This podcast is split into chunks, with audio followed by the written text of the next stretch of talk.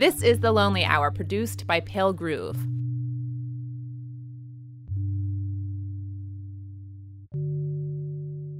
I'm your host, Julia Bainbridge. I'm an editor and a writer, mainly about food, but I also have a lot of feelings, loneliness being one of them. I want to explore that feeling because it's pervasive, but the literature on it is not. Each episode of The Lonely Hour is going to focus on a particular topic, whether it's a community or a profession, an age group, or an activity that seems to arouse feelings of loneliness or aloneness. That could be mental illness, for example, or it could be social media's effect on us. It could even be motherhood. The idea is to catalog tidbits on this very human feeling, because we all feel lonely sometimes. I want to explore how we feel it.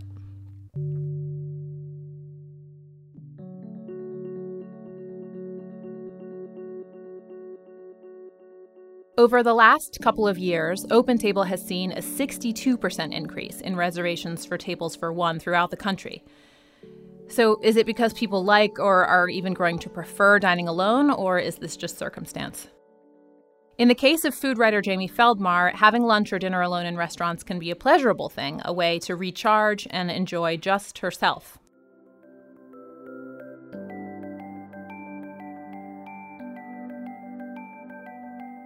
I wrote an article for Serious Eats a couple years ago called In Defense of Eating Alone, uh, which was a personal manifesto all about the, the pleasures of dining for one. And I had a couple of points um, sort of ranging from the practical to the philosophical. So on a practical level, um, I occasionally enjoy eating by myself because it makes it easier to get into crowded restaurants. Um, I can get whatever I want and not have to share it with anyone. Um, I can get, those are sort of the practical reasons. And on a philosophical level, it really gives me a chance to have a little bit of a mental break and have a reset inside of my own head. My life and my work are very, very social and filled with a lot of stimulus and a lot, a lot of human interaction. And I love people, and I love having an active social life, and I love having an active professional life, and they bleed into each other, and that's really fulfilling for me. But it can be overwhelming, and I like spending a little bit of downtime, a little bit of quiet time in my own head where I can focus on the things that I sort of need to spend some time thinking about. I oftentimes come up with ideas for creative projects when I'm alone. Um, including I, this article? Including this article, which was written as a direct result of me going out to eat by myself.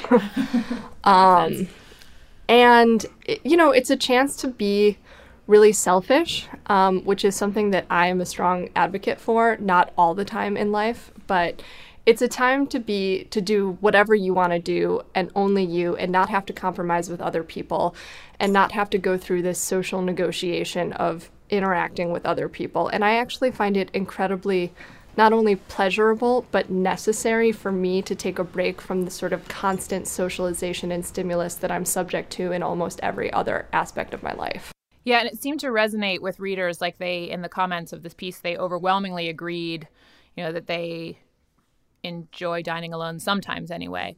And as you said, not just as an escape from other stuff, but as a, you know, as a real moment, as a gift to themselves. Yeah, the same way I think that, you know, the human body needs to sleep every night in order to restore itself physically.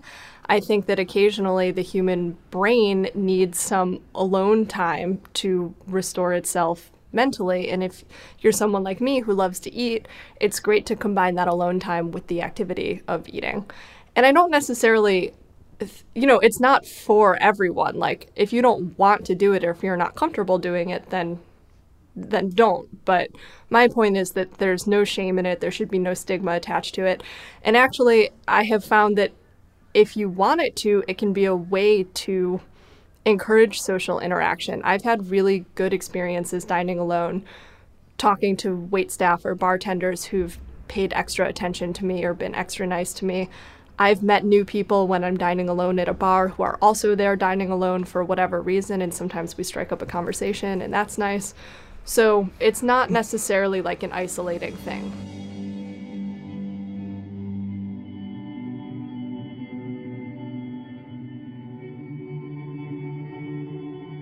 In a change of format from how we usually do this show, another person joined in my conversation with Jamie. Keff is a video artist whose short film Party of One focuses on the downsides of dining alone. Before we get into kind of a point counterpoint with Jamie, I'll let him tell you about that project and why he finds the rise in solo dining to be worrisome. The short film is basically um, a narrative-driven piece, kind of examining the culture of eating alone. Uh, it's done through the eyes of an immigrant who um, who was moved to New York City and is unfamiliar with kind of like the the culture of eating alone that's really prevalent in, especially in urban cities like Los Angeles and New York. And um, the the immigrant is Taiwanese and and comes from a culture where eating is, I I, th I would argue, kind of really one of the basic tenets. Uh, eating, eating together is one of the basic tenets of day-to-day, day-to-day life, and it's, it, it's highly prized and highly valued in that society. Why shoot it through his eyes instead of somebody who maybe is more practiced and comfortable at this? Well, I wanted to kind of remind people of that. I think I think for a lot of New Yorkers who've been here for a very long time, eating alone becomes, um, you're accustomed to it. It's something that you see a lot of people doing. Uh, and the more time you spend in New York, the more time you spend eating alone, the less strange it seems. It, um, but then I think I think I wanted to use uh, an immigrant's perspective to kind of not just create a stronger juxtaposition between kind of like his point of view and, and the, the environment he's in, but I also kind of wanted to remind people of how naturally we, we think eating alone, we start out thinking that eating alone is uncomfortable. I wanted mm-hmm. to kind of like go back to the roots of that, and I think for a lot of people um, seeing it, especially in places like L A and New York, and, and you know, just for people who have kind of grown accustomed to eating alone, it, was, it had become unfamiliar to them, so I wanted to remind them. All right, Keff, in an email you sent me before we got together here, you wrote that you were concerned that the joy of dining alone coupled with the waning taboo of it could lead to a preference for dining alone, and that this preference may ultimately have long-term costs in terms of human happiness and health. Can you expand on that? I eat alone quite a lot, and I and I've kind of wanted to do something about about the subject for a while. I wasn't sure what my point of view on it was. But what, what really kind of shaped my opinion was when I read, um, there's a there's a great book by a French philosopher um, named Jean Baudrillard um, called America. What, what he had done was that after he retired from teaching philosophy in, in France, he'd kind of come to America for the first time mm-hmm. and just kind of wandered around. And, and at the end of it all, he kind of wrote down everything he observed and, and turned into a book, which I thought was really, really like an interesting obser- observation. But he had a nice piece Um, within his thing about eating alone. And he said that eating alone is the is sadder than poverty and sadder than the beggar. He said that eating alone, he said, he said that human beings and animals, uh, when they're born, are either sharing in food or fighting over it. And he said that to, when, when, when someone chooses to eat alone, they're kind of foregoing their basic relationships to food and in, in essence are dead, which is a little bit dramatic. Uh, certainly, but it, it, it was a, it was a very like interesting point of view that I that I thought about and like turned over in my head more and more.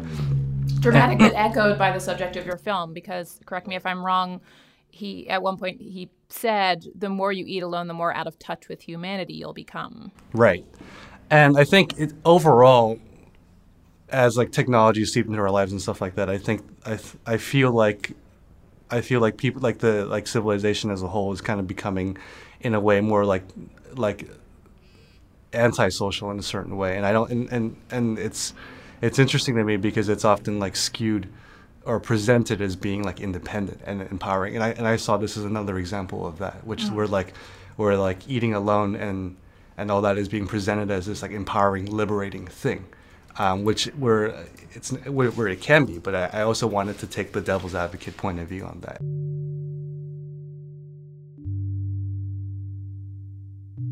And I think that the more you eat alone, um, the more you kind of want to, because because naturally you feel uncomfortable with it. I think there's a there's a there's a bit of cognitive dissonance that kind of kicks in where you need to suppress that discomfort as much as possible. And and while I'm saying there are true benefits to eating alone, I think you might convince yourself more and more that those benefits are more like are, are greater than they actually seem. Then all of a sudden eating alone is the best option.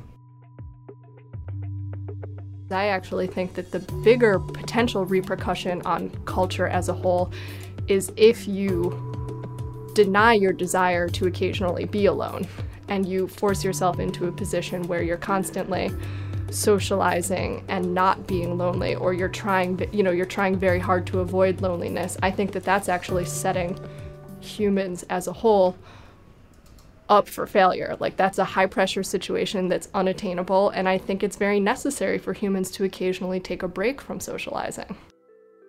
We kind of take like two different extremes on the same thing in a, in, in a certain sense. Like for like, like I can like you're afraid that I mean I, I totally get the, the sense that like eating alone, you're saying, is basically recharging, in in, in a sense, um, is recharging um, for like um, like later like social interaction and stuff like that. And and I'm and I'm coming kind of coming from a different point of view, which is that I think people I think people gravitate to what's comfortable, mm-hmm. and I think and I think.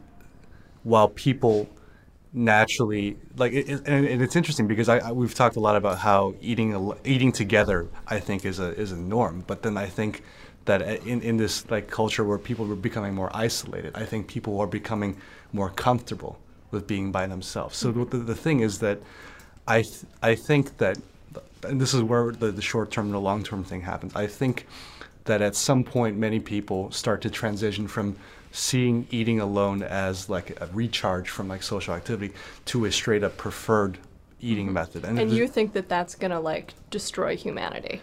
I think I don't think it's turn us all into zombies. It's not gonna destroy humanity necessarily, but it is going to lead to kind of it's it's a fundamental breakdown of one of the most human things we do, which is to eat together. By nature, I think like um I I, I maintain that um, all animals are natural like by nature social. So you have that fundamental element where people desire to be in the company of others. People want to do things with other people. People are happier when they when they when they're in contact with people, with other people. Even even um, like um, there there's been studies about people who have kind of gone freelance and how they've they've become lonelier because they don't have that everyday contact of just walking around people, or walking into an walking to an office and stuff like that. Yeah. Um, so, so that's a nature element, which is that I think I think animals, human beings included, are by nature social. And then there's a nurture element of it, which is that historically, um, if you look at most cultures, they're they're they're built up in this culture of eating together. You have you have the Europeans who have like that you have the feast, and, and, and in modern times you have the Barcelona like four hour, three or four hour midnight dinners where everyone kind of congregates together. In Chinese, in, in Asian culture, you know, um, we're family. And family is essentially important, but um, eating together is, is is so critical that one of the com- the common greetings in Chinese is "你吃饭了没," which is "Have you eaten yet?" That's how people just straight up greet each other. But and he, cultures evolve, though. I mean, right. Technology has evolved, and culture evolves along with it. Mm-hmm. So, is it such a bad thing that perhaps humans are culturally evolving toward a more isolated eating experience? I mean, that remains to be seen, right? I think um, I, I've certainly seen like um, that happen. You know, not um, despite the, the the sacredness of eating together in Asian mm-hmm. culture, you like eating alone very much mm-hmm. does happen, uh, especially in, in in Tokyo. And I mm-hmm. think that it's it has to do with urbanization to a, to a, to a yeah, certain extent. Yeah, and there's obviously a lot of downsides to urbanization, but at the same time, it's not all evil. I mean, economy mm-hmm. has flourished, technology has flourished. Like mm-hmm. these things. It's hard to separate them. Right. Um, I, I, I can't deny it, but it's not necessarily like eroding. I don't think it's eroding like fundamental human nature. It's just that human nature is changing and evolving along with all of these other things that we're creating mm-hmm. around it. There was something you said in your email, yeah. and I'm just going to read it, about um, how loneliness is a reprieve from moments, like a relief in between moments of social interaction. Mm-hmm. And I wanted to sort of know what you meant by that, because in the way, the language that you used, the word relief almost made it seem like a positive thing, like loneliness could be a positive break from social interaction. And I just wanted to say that there's many times that I'm not necessarily socially interacting with anyone, but I'm also not lonely. Like, I don't think that they're that they go hand in hand. You keep referring to communal dining as a fundamental thing we're kind of bred to do, but I don't know that that's true. I mean, we're eating alone from day one, right? Like a baby nurses on its own. As long as you think that social, so like eating together with other people is is like is the best version of, of or the best way to eat, I think eating alone is always going to be a little bit lonely. There are many wonderful things about eating with other people, and I do think that you should do it often. I think it's very important for many, many reasons. Mm. Um, but there is always an element of compromise, almost always an element of compromise that comes when you are interacting with other people, especially over food. Mm. You're negotiating what to order, you might be sharing food, you're dealing with people's dietary preferences, you're dealing with people's taste preferences. There's always, like, there's always a negotiation. Mm-hmm. Um, and most of the time it's not like a huge deal, and it's not, it, you know, it's not insurmountable. But um, because most of us have to do a lot of negotiation all throughout our day, mm-hmm. with everything, not just with food, um, you know, one of the nice things about eating alone that I think really comes back to, like, one of the fundamental fundamentally great things about being human is that you can do whatever you want, and you can really, like, indulge and engage in your most pure desires in a way. You can be, like, one hundred percent fully yourself doing whatever you want to do when you're not having to compromise with other people. So if I'm eating alone and I want to mix and match ice cream with Chinese food with, you know, a mm. Polish dessert or some whatever. Yeah. I can do that because I want to. And mm. that to me is so necessary in a life filled with so many compromises every day. Great when taken in small doses, but I think if, if I'm really to put it in a nutshell, what Keff is getting at is, uh, and, you know, I stated this earlier, the question, like, are our desires, you know, always what's best for us, or satisfying those desires always the healthiest thing for us? And um, you know, you keep saying doing what we want to do, you know, we're, we're it's leading doing what we want to do, meaning dining alone more, um, we're, we're, it's leading to this big preference for dining alone more. So we're all eating alone more, and ultimately we're becoming a lonelier people because though we've convinced ourselves we want to eat alone, it may not be the healthiest thing for us as a human people based on what you see in most, like, cultural histories, right? Um, well, I know, would argue that, that it's increasing. Not healthy to deny, in the same way that you sort of argue that it's not healthy to deny the natural discomfort of eating alone, mm-hmm. I would say it's not healthy to deny the desire to occasionally eat alone. Over the last two years, OpenTable has seen like a sixty-two percent increase in tables for one throughout America. Um, and I guess you could argue that, you know, that's great because people who might have been denying their desire to eat alone before are becoming more comfortable with it and satisfying those desires. But perhaps, I guess your whole question, Keff, in this film is like, perhaps um, the, the, this is this trend is increasing and um, increasing to a degree that it ultimately might be bad for us as a human people. Yeah, and, and they, like, like um, you see, you say that, like, people should be free to do what they want.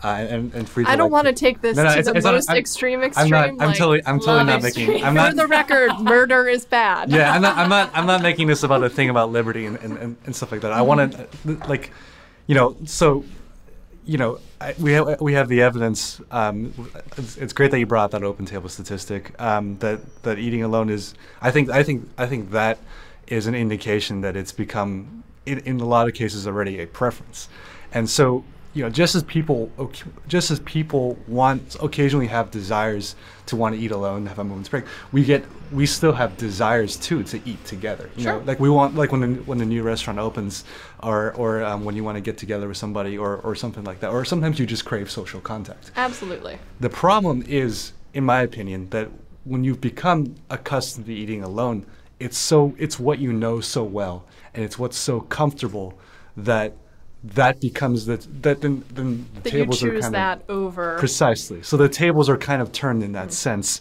where you know you like what you really want is social contact, but it's so hard to go through your phone to fig to to get in touch with somebody. It's so hard to figure out where you want to go. There's so many compromises. So you've become so accustomed to the ben you've already convinced yourself that the benefits there are, there are so many benefits to eating alone. And without realizing, you've already really, you've already kind of preferred it, and it is the easier option. I can go get a burrito at my favorite place right now, and, and not have to wait like an hour for, for one of three people to text me back about food. Mm-hmm. And so, in that context, then then that's kind of like where, you know, you you can tell yourself that like you you still got what you wanted in the end. But I, I feel like, I feel like then then that then that becomes harder to satisfy, because. Because it's it's one thing, it's one thing to like, to, to kind of be in a place where, where eating alone is still uncomfortable, but but then, but then to still occasionally crave eating alone, and that's that's a, that's an itch you can scratch, because because that that's a that's a low cost of entry. There's just no barriers to that. You can just there's a little bit of discomfort, but you pull your phone out, you look at some stuff, you don't you don't feel so weird by yourself. To go from the other way around, which is that you're used to eating alone, to trying to going back to like, okay, I'm ready to go eat with friends again. That's a very difficult, that's a very difficult thing to go back. And I think it mirrors kind of dating in that sense. Like to go from like being the person who goes out Friday night, Saturday night and being like, you know what, like tired of, I'm tired of meeting like really whack people. I'm tired of like, like spending like forty bucks on cabs and like buying drinks and stuff like that. Like, like I'm just gonna, I'm just gonna be like a Netflix kind of person. Like that, that's, that's, that's super easy. It's super easy to go for that. But to go from, To, to become used to that, to, to becoming used to saving money, becoming used to like not having to wear makeup and like constantly like look your best and and, and going like, okay, I better get out. Like, like once you've become like Netflixed, and I think now is, a, I, I'm yeah, I just made that a verb. Um, and, and I think this, and it's kind of like appropriate because we've got this winter, like right now like is when people are staying in the most. Like to, to try and go from that to like, okay, I'm gonna dress up and go in. The, the, the barriers are like much, much higher. So it's the same thing of like once you become accustomed to like being alone and doing your and doing your thing, it's so much harder to go back to that. I, th I think that that's so. I totally, I totally hear you, yeah. And I understand, and to a certain extent, I agree. Uh-huh. But I also think that there's like a level of assumption going on here that if you go too far down this road of liking to eat alone, like you can't go back, like you can't reintegrate into society. And I just, I don't think there's really any evidence to support that. Well, it's, um, you know, if if you think eating alone is is by nature a like a part of, who, or if you think that if you think that anim, like people are social, then eating alone is kind of like what, and even even in that temporary reprieve, it's it's a severing from your of, of yourself, kind of from like from that. And so the question I'm raising is that like if you sever, if you sever that cord repeatedly over time, you know, can you rebuild it? And and, and for a lot of and so so I think that for a lot of people, like uh, the answer is yes, because because they've never they they haven't really like like gotten to a place where they've become so accustomed to it that so they can go back easily. But I'm but I know know for a fact there are plenty of people um, who have become so who have become so used to it and and. have essentially cut the cord, and they can't, they can't crawl back out of it. I think I think it's very very difficult for them to do. I, I do. I find myself more annoyed sometimes with dining with people now because mm-hmm. there are so many comforts that come. You've from gone to alone. The dark side.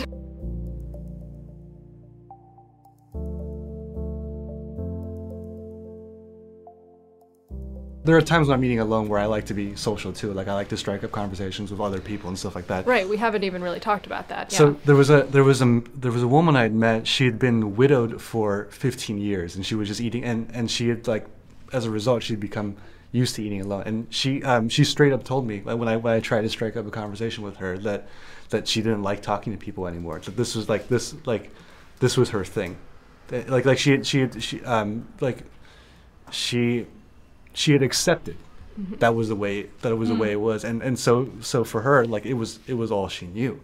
First-time novelist Stephanie Danler wrote a book called Sweet Bitter about her experience as a waitress at what was it Union Square Cafe, yeah, um, and she references this one woman who's a widow. You know, she's she lives alone now, no husband. Her kids are grown um, and have their own families wherever they are. And her weekly tradition is to come into the restaurant, and that's where she has contact. You know, she knows all of the servers by name. Um, they treat her well. She treats them well. It's this real um, dining solo for her is this real way to get in touch with other people. It's it's highly personal. It's highly personalized. It has a lot to do with what kind of person you are and what you do for a living and, you know, how you like to interact with other people or not interact with other people. Mm-hmm. It's hard to make generalizations about it. Um, I know we've sort of spent the past hour doing just mm-hmm. that, but it is worth it to, to realize that people eat alone for all kinds of different reasons. Lots of people eat alone because of work, because they travel for their jobs and they travel independently and they have no one to eat with. Um, so they're sort of forced to. Um, and maybe they end up liking it or maybe they don't. I will admit that when I when I eat alone, it's typically at a place with a bar where mm-hmm. I can where it doesn't seem as obvious to be eating alone. However, Um, I distinctly recall a couple years ago, I took myself to lunch and at um, at a restaurant called Perry Street that no longer exists, but it's like a Jean-Georges restaurant, um, fairly high end. And I went alone and sat at a table by myself and brought a book, and they were great about it. And I felt about eighty-five percent comfortable. But I will admit that there was a part of me that felt self-conscious about it because I was so obviously mm-hmm. at a table for two, and it was just me. Mm-hmm. Um, and that was that was a little bit hard, but I'm glad I did it, and I would do it again. Um, but then we'd get to the issue of the book, which is also right. a defense mechanism, mm-hmm. um, slash potentially, you know, a, a boredom mechanism. Sometimes you just want to go be alone and be inside of your own head. Mm-hmm. Sometimes you want maybe something to bring you out of your head. Um, sometimes maybe you just like don't really want to think at all, so you're going to put something in front of you and, you know, have that there. And mm-hmm. it's either for you to focus on, or maybe it's to serve as a shield. Um, it can I, be both. Part of the discomfort personally when I'm dining alone at a two-top as opposed to at a bar is because of the um, either the potential or the actual like pity that's thrown my way from the waitstaff. So, you know, that's a whole nother issue is that like I would be one hundred percent comfortable were I not receiving more attention very clearly um, from the waitstaff. It's obviously case by case and it's tough to say. And I think that depending on where you're eating and depending on like how well trained the staff is, mm-hmm. that there is sort of a right way to handle it. And it's you have to read, like, the it's the waitstaff's responsibility to read the situation. I think some solo diners want extra attention and they sort of want to be coddled, and mm-hmm. some don't want it. And it's like the onus is on the waitstaff and whatever the diner is feeling. Like, if you're feeling that you're getting extra attention because you're alone, it's possible that that is the case. It's also possible that that's just an amplification of your own insecurity about being mm. alone. This that's the that's the construct and that's the rules of society right now. Eating alone is weird. The society is kind of built it up, and the fact that you feel a little bit of discomfort eating alone is an indication that society has conditioned you to believe that eating together is the norm. So I guess my whole point is like that eating alone is not necessarily lonely. It can be, but it it, it is not the same.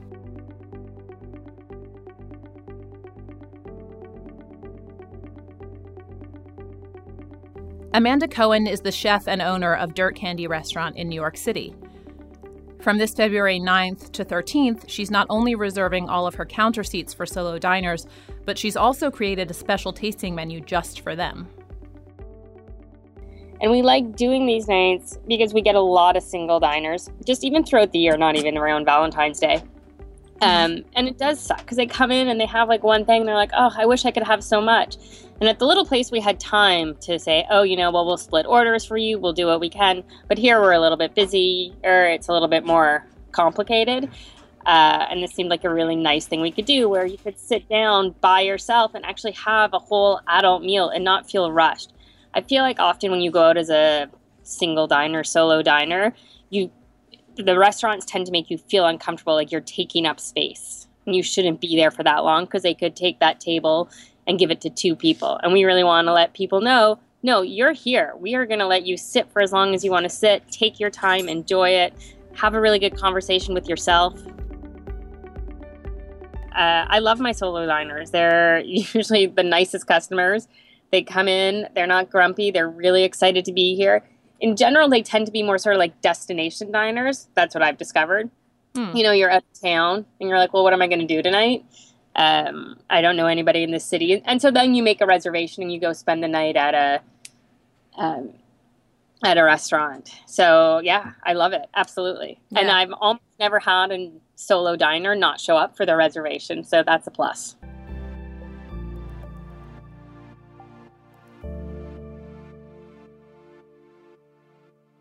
What about staff training? Like, do you focus on teaching the wait staff uh, anything about especially dealing expertly with solo diners, or is it kind of like the same rules apply to, to everyone? I think the same rules apply, but we do talk about, you know, going a little bit slower. They don't need to be hurried, or to watching them a little bit more, because the timing, I guess, the timing of how a solo diner eats is different than how two people eat. They could be actually going faster. They could be going slower. So you do have to sort of focus a little bit more and, um, work with their rhythm. We want yeah. to make sure they're really happy. So whereas sometimes with tables of two, we can impose our rhythm, with a single diner, we can't. Hmm. Uh, you can't. They can't be eating what, I mean, here a lot of our courses are shared. You right. know, it's a couple of different plates and they're all shared. So, but here we want to be really careful that we don't give them too much at once, or we only give them one at once, because uh, it's too overwhelming. You know, you're sitting at a table and you're like, well, I, ha- I ordered four dishes, but I didn't necessarily want them all at once. Whereas for a table of two, that's what we would do, because, you know, that's how we send out the food.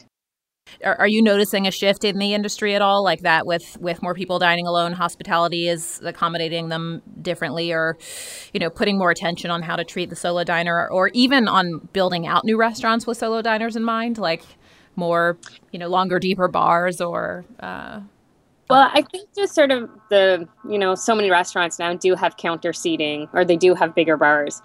Uh, and that sort of makes it so much easier for solo diners. So I think that does become a consideration. I think for other people, it is hard to, you know, have a solo diner come in and take up two seats. That is real estate. Right. Uh, but the more you can sort of sit at a bar or sit at a counter, it makes it really easy. So I, and it's not maybe ten years ago it would have been weird. And now it's pretty normal to look over and see some single person eating next to you. Yeah. Do you like dining solo? Do you do it yourself? I would. I don't, I'm not often by myself, but I think I would. I would go to my own solo diners. I mean, I wouldn't go to my restaurant because that'd be weird. uh, uh, but yeah, I think it would be great. And I, I think if you know you can go to a restaurant um, where you're going to feel comfortable, it makes it that much easier. So, you know, if you're traveling and you know a restaurant sort of has a program for a solo diner, then yeah, I mean, I would go there in a heartbeat. You know, it is awkward sometimes walking into a restaurant and being like, can I just sit at the bar by myself and have something to eat? You do feel weird. It's already awkward enough going into a restaurant. So being by yourself is even a little bit more awkward. But if you know you are going somewhere that's accommodating, it makes it that much nicer. Why do you say that going into a restaurant is already kind of awkward?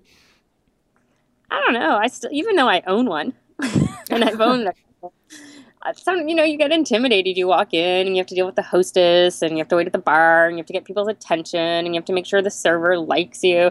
I don't know. You want? I, I'm. I think I'm performative, so I always want to make sure, you know, a server is like, yeah, you're funny, of course, whatever, um, or I'm doing the right thing, or I'm cool enough to be in the restaurant. You know, I, I always think of myself as a giant dork. So am I like the biggest dork in the restaurant at that moment? Interesting. Yeah, I haven't thought about it that way, but there is that. You know, immediately you cross the threshold of the restaurant, and kind of because it's the hospitality industry, eyes are kind of on you, at least from behind the hostess table, and maybe other waiters looking up to see who's the new customer who walked in the door. It's like there's a little bit of a spotlight on you. Um, there is. And are they going to talk about me? Are they going to talk about what I ordered? Did I order too much? You know, uh, do, I order do you know that from personal experience? Do you guys talk yes. about diners? Yeah. Well, we never, the funny thing is, is we we never talk about diners that order too much food because, you know, that's awesome. We do sometimes are like, oh, you only ordered that much. That's what the back mis- whispering is about. So, but in my head as a diner, I always think they're going to talk about how much I ordered. But, you know, that's my job. So we order a lot of food. Um, you know, and I apologize. I'm like, oh, I know we ordered a lot, but I'm really hungry today. Or, you know, whatever stupid thing it is I say. Um, because you feel awkward as opposed to being like, well, I'm at a restaurant. I'm ordering food. What do you care? Uh, even and I know that the conversation isn't that I order too much. It's, wow, they didn't order enough. Right. Um, I like the way you put it with the solo dining program because, you know, it's more than just reserving seats. It's also, you know, as you're doing, creating something special just for solo diners. Do you know of anyone else doing this sort of thing? Any other Not restaurants? Yet. Yeah. I mean. Not yet, but I hope it takes off. And the response, the response was always really good at the little one. We had sort of this um, core group that came back year after year. Uh, but it's been outstanding this time around and surprising. So maybe people will take note and... You know, it, this is actually a program that'll take off. Um, one of the fun things, too, is, you know, we do have this sort of core group who's come year after year. And there might not be friends outside of the restaurant, but they do see each other when they come into the restaurant. And they're like, hey, haven't seen you for a year. How's it going? What about the most private kind of dining, alone and at home? Samantha Rose Widder just finished a master's in food studies at New York University, where she completed a project that studied the human emotions connected to this kind of solo meal-taking. She called it bed spaghetti. I eat alone a lot, which is what led me to this project. Um, I wanted to keep with that projection of self and performance of identity. Mm-hmm. uh, and I thought you can boil it down really easily to what you are when you eat alone, you know, what that says about you. So there was a moment when I was, I think, deciding on what I wanted to do. I... I was eating a bowl of spaghetti in bed. I had stripped my bed of all the sheets. It was laundry day, and it was just a bare mattress and a bowl of leftover spaghetti that was gummy and, and pretty disgusting. And I thought to myself, you know, if someone could see me now, what would they think? What it, what does this say about me? Um, should I be guilty? Should I feel embarrassment and shame about this meal, or should I just feel fine? And I started to think, what do other people eat alone? This is such a common thing. Everyone eats alone. There's mm-hmm. there's no instance that I know of where someone has not had this experience of eating solo. Um, so I decided to title it Bed Spaghetti. Awesome. These stories are really important. Mm-hmm. They are poignant and powerful, and everyone has one. So I just created an open-ended survey, and I just tried to get as many responses as possible. And those responses were so beautiful that I felt I just needed a place to put them. And reading through them, uh, the quotes were just visual to me. I thought they were stimulating visually. So I, I created a photo essay and attached these quotes to them. Yeah, I, I want to talk a bit about or ask you about something mm-hmm. that I saw you write on the site. So it's bed spaghetti dot com. Um, you wrote that after conducting some research, or I guess those in, those surveys, um, that you found that, quote, meals eaten in this solitary manner are deeply rooted not just in pleasure and delight, as I had initially expected when I started this project, but also in guilt, shame, self-consciousness, anger, and loneliness. Mm-hmm. So I'll get to the loneliness in a sec, since of course. That's what we're concerned with here. But um, why did you expect pleasure and delight? I think because I feel that. When yeah. I'm eating something, I am so excited to just binge. Uh, mm-hmm. I, I love that no one will watch me. I can eat with my hands. I don't have to use a napkin. I can eat the crumbs on the table and not feel like, oh, someone's going to look at me and think that table's dirty. Why are you eating that? Mm-hmm. Um I ate an entire sleeve of cookies yesterday in front of the computer. And when my husband came home, he saw the empty package and he said, oh, I, I saw you were eating cookies. And I'm like, yeah, I, I was. It was great.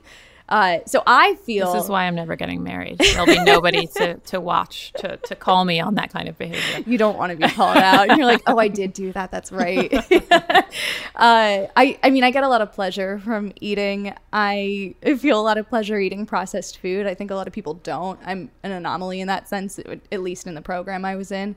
Uh, Definitely. I mean, I would imagine that. Yeah. There's some, is there some shame involved in that? So oh, it's like, one hundred percent. That's your private moment when you can delight in it. Right. I mean, yeah. a bag of flaming hot Cheetos to me is, is just ecstasy.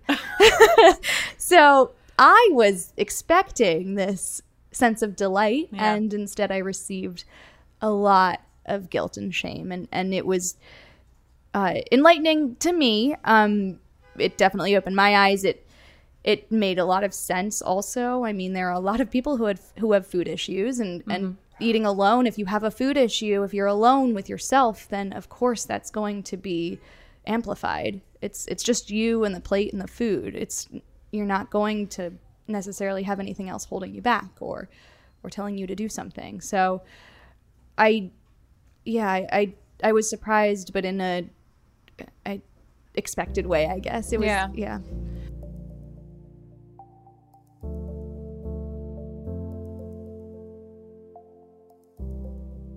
Reading through them, and some of my favorite pieces just kind of had that a, a tone, a very specific feeling. Mm-hmm. Um, so things like uh, anxiety, you know, there was one quote, I'm not even sure if this is the, the same category, but uh, a story about how someone felt fear of choking when they eat alone. So they would exclusively eat mushy food alone. And um, or if they weren't eating mushy food, they would have a phone near them so they could call someone if there was an issue.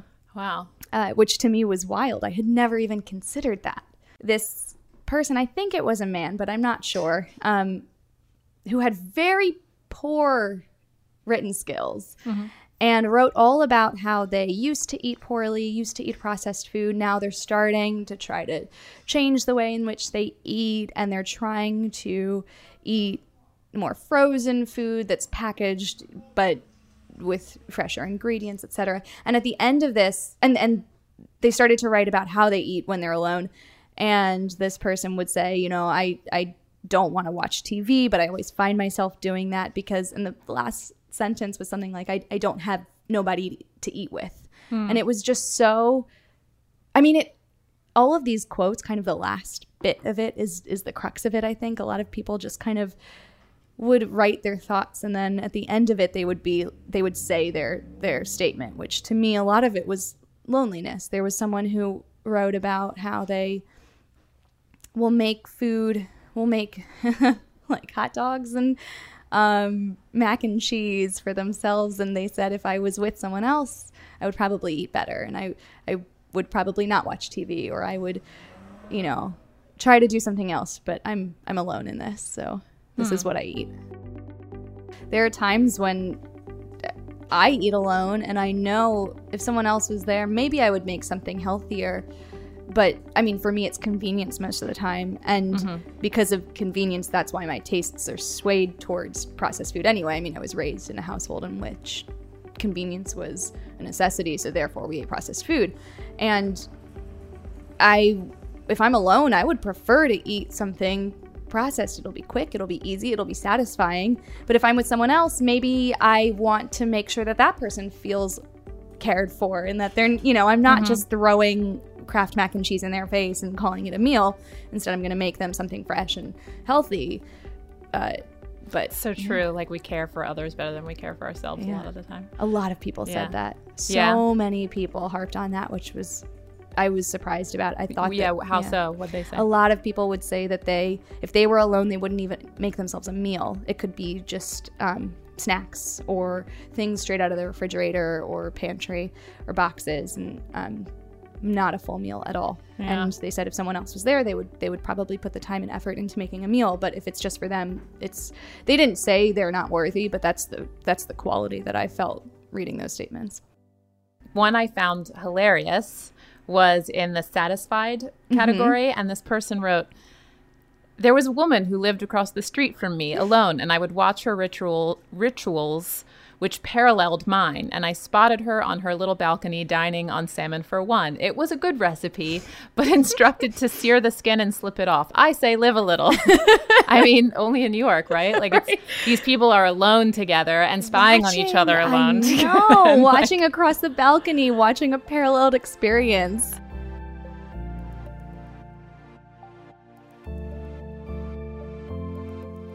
I had to really sift to find the things that were, you know, those joyous moments. There's one in which someone is writing about breakfast that they eat, uh, and they'll make it themselves and eat it in bed. And, and it's this, I think she says it's like a hell yeah, I got this feeling. Um, mm-hmm. Those were so rare and so sad to me, because this is something that we all do. We all eat alone, and yet we're all sitting here alone in our homes feeling this guilt and shame, or, you know, not all of us, but a handful of, of us are all just kind of tortured by that. And I do think, I mean, it's, I don't know how to make it emotionally, and I, I, I guess I have to just let it be and, mm. and just have the quality that it needs to have. But there, yeah, I, I think it is unfortunately something that is painful for a lot of people and, yeah. and difficult. Yeah. Like, is this a growing yeah. phenomenon? Like, you, you know, we keep saying it is a thing, so feel less bad about it. But is it a thing more than it used to be a thing? I think it's a thing that we're at least addressing now, yeah. or we're at least talking about. Um, only maybe just earlier this week, there was an article published, I don't even remember where, but it was about how those who eat alone on a regular basis, or who, I think it's those who live alone, are eating unhealthy compared to those who live with others and are eating meals with others. So I think that... Like um, nutritionally? Or, yeah, yeah, nutritionally, yeah. Um which was fascinating to me. And I think that we're just now addressing that it's a thing that we're doing. It's it's a thing that people are... I think we've probably been doing this for a long time. Yeah. Um, I think it's a city thing, too. I think it has a lot to do with living in cities. Yeah. Uh, but who who doesn't eat a meal alone? I mean, that's... In a, in the modern era, who's who's not... rushing out the door and snacking, you know, it's it's just so common to me that even if even if you're in your car, you may be eating alone. And, you know, yes, you're in that like transitional space between home and work or somewhere else, but I do think that there are these kind of bubbles in which we're we are doing this, and it's a regular thing that's happening. Yeah, yeah. I mean, I would agree that hopefully the on the sort of individual level, the the shame ultimately, you know, washes away from yeah. it. But at, when I think about it large, kind of the impact of, you know, as we said, in the modern era, more people eating alone, um, I, I, you know, I wonder about the impact of that on our on our emotional health. And I guess you're seeing articles yeah. reporting on it, the physical health of it even, you know, right, because right. you're because in company you kind of have those checks and balances. Mm-hmm. And the beauty of being alone is that you can do whatever the hell you want. But the the um, the potential that there's there's uh, there's something bad in that too. I mean, you could just run away. We don't always make the, the best decisions for ourselves, you know. So, right. As as you pointed out, with like the hot dogs and the mac and cheese, and yeah, or um, even even when we're not making those decisions for ourselves, and we feel we we feel alone, that guilt is coming from that third party, which is society and our psyche, and and that other thing that's kind of always on our shoulders saying something. So although we are utterly, completely alone eating the food, and we're making those decisions as that person alone, we're still going to have that guilt and shame kind of no matter what, as long as there's that voice in our head. For more, head to the lonely hour dot com.